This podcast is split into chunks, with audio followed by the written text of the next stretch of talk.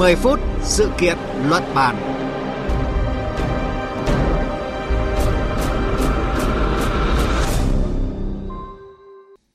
Kính chào quý vị và các bạn đang theo dõi chương trình 10 phút sự kiện luận bàn trên kênh Thời sự VV1.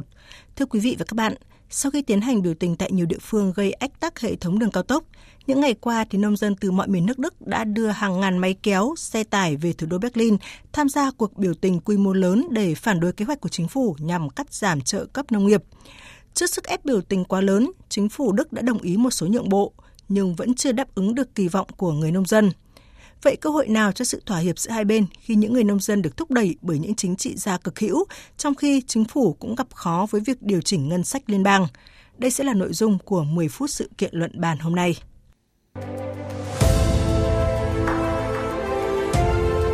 Cùng cảm nhận chiều sâu thông tin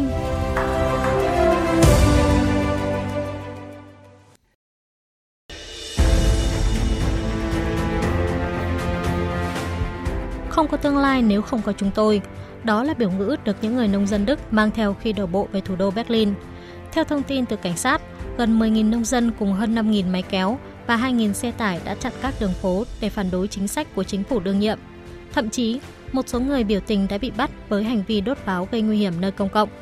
Cuộc biểu tình do Hiệp hội Nông dân Đức kêu gọi sau khi chính phủ có kế hoạch cắt giảm một số trợ cấp dầu diesel cho nông dân. Tôi thấy ngay trong gia đình mình mọi thứ rất khó khăn, nhất là khi chúng tôi không còn nguồn thu phụ trợ nào khác. Nếu chính phủ cắt trợ cấp lúc này, tôi không biết sẽ phải xoay sở như thế nào.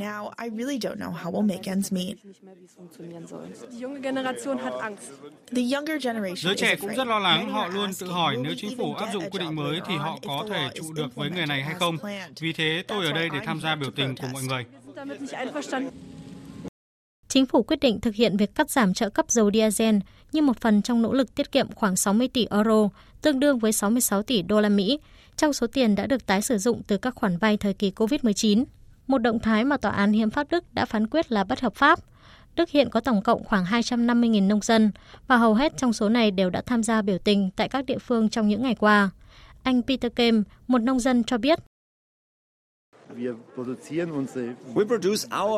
Chúng tôi sản xuất ra những sản phẩm như bột lúa mì, hạt giống ở trình độ quốc tế và giá cả đương nhiên cũng ở mức trên thị trường thế giới. Nếu như chúng tôi không còn nhận được khoản trợ cấp nhiên liệu, chúng tôi sẽ bị mất lợi thế và rất khó cạnh tranh với sản phẩm của các quốc gia khác. Cuộc biểu tình kéo dài một tuần của những người nông dân cũng đã mang lại kết quả khi chính phủ Đức đã đồng ý không bỏ chính sách giảm thuế cho các phương tiện nông nghiệp mới và chỉ hoãn việc trợ cấp dầu diesel nông nghiệp thêm một số năm nữa. Tuy nhiên, những người nông dân với sự ủng hộ mạnh mẽ của phe bảo thủ đối lập và phe cực hữu cho rằng điều này là chưa đủ. Chính phủ Đức thể hiện mong muốn hòa giải vì lo ngại cuộc tranh cãi chính trị hiện nay sẽ trở nên cực đoan và biểu tình có thể biến thành bạo lực. Các cuộc thăm dò cũng cho thấy biểu tình quy mô lớn của nông dân đã tác động đến tỷ lệ ủng hộ của dư luận dành cho Liên minh cầm quyền, đồng thời đưa đảng cực hữu lựa chọn khác cho nước Đức AFD lên vị trí cao hơn. Phóng viên Anh Tuấn thường trú Đại sứ Việt Nam tại Pháp theo dõi khu vực châu Âu sẽ giúp chúng ta hiểu rõ hơn tình hình hiện nay tại Đức.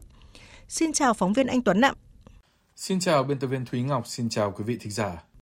Thưa anh, tuần biểu tình của những người nông dân đã ảnh hưởng như thế nào đến sự vận hành của xã hội Đức ạ thưa anh?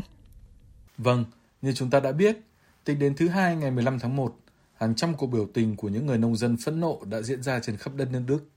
Trong nhiều ngày, các con đường ở các thành phố chính như Berlin cũng như Dresden, Munich và thậm chí cả Cologne đều bị chặn bởi đại đa số máy kéo cũng như xe tải gây ùn tắc giao thông nghiêm trọng. Cùng với đó là hàng nghìn nông dân dân cao biểu ngữ phản đối chính phủ đương nhiệm. Khung cảnh quen thuộc gợi nhớ tới các cuộc biểu tình của nông dân Pháp hồi tháng 2 năm ngoái hay cuộc biểu tình áo vàng năm 2018. Các cuộc biểu tình này chủ yếu tập trung ở các thành phố quan trọng của khu vực, khiến các tuyến đường giao thông chính bị tắc nghẽn gây ảnh hưởng trực tiếp đến cuộc sống của người dân địa phương khi không thể đi làm hoặc đưa đón con cái. Các ngành nghề đều bị ảnh hưởng tùy theo mức độ, nhưng trong đó bị ảnh hưởng nghiêm trọng nhất có lẽ là các công ty liên quan đến vận chuyển cũng như những công việc yêu cầu phải đi lại nhiều. Chưa kể đến, việc chặn đường cũng gây khó chịu cho khách du lịch và làm xấu đi hình ảnh của nước Đức. Không những thế, một trong những hệ quả nặng nề của làn sóng biểu tình gần đây là việc gây sức ép lên chính phủ, Bộ Thủ tướng Olaf Scholz phải thỏa hiệp. Đây cũng phần nào phơi bày sự túng quẫn trong tài chính cũng như sự yếu kém trong quản lý của chính quyền Đức thời gian vừa qua. Trước sức ép biểu tình thì chính phủ Đức cũng đã đồng ý là không bỏ chính sách giảm thuế cho các phương tiện nông nghiệp mới và trì hoãn việc bỏ trợ cấp dầu diesel nông nghiệp thêm nhiều năm nữa. Thế nhưng mà những người nông dân cho rằng điều này là chưa đủ.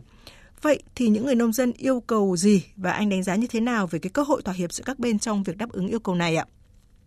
Vâng, thưa biên tập viên Thúy Ngọc và quý vị thính giả, việc tiếp tục duy trì chính sách trợ cấp dầu diesel nông nghiệp là rất quan trọng với những trang trại cỡ vừa và nhỏ ở Đức, bởi trợ cấp này sẽ giúp cho họ tiết kiệm trung bình khoảng 2.500 euro mỗi năm trong việc mua sắm nhiên liệu.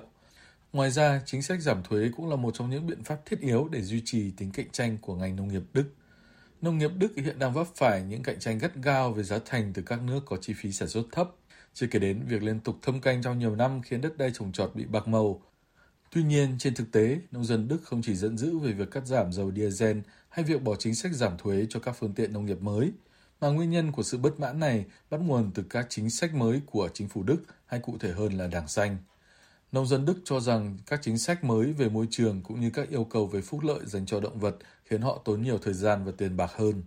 Chính điều này đã làm giảm tính cạnh tranh của các sản phẩm nông nghiệp Đức khi phải đối mặt với các sản phẩm từ các quốc gia có ít ràng buộc và chi phí sản xuất thấp hơn. Để có thể tạo sự đột phá và duy trì sản xuất nông nghiệp, các trang trại Đức đã hướng đến việc xây dựng kế hoạch lâu dài.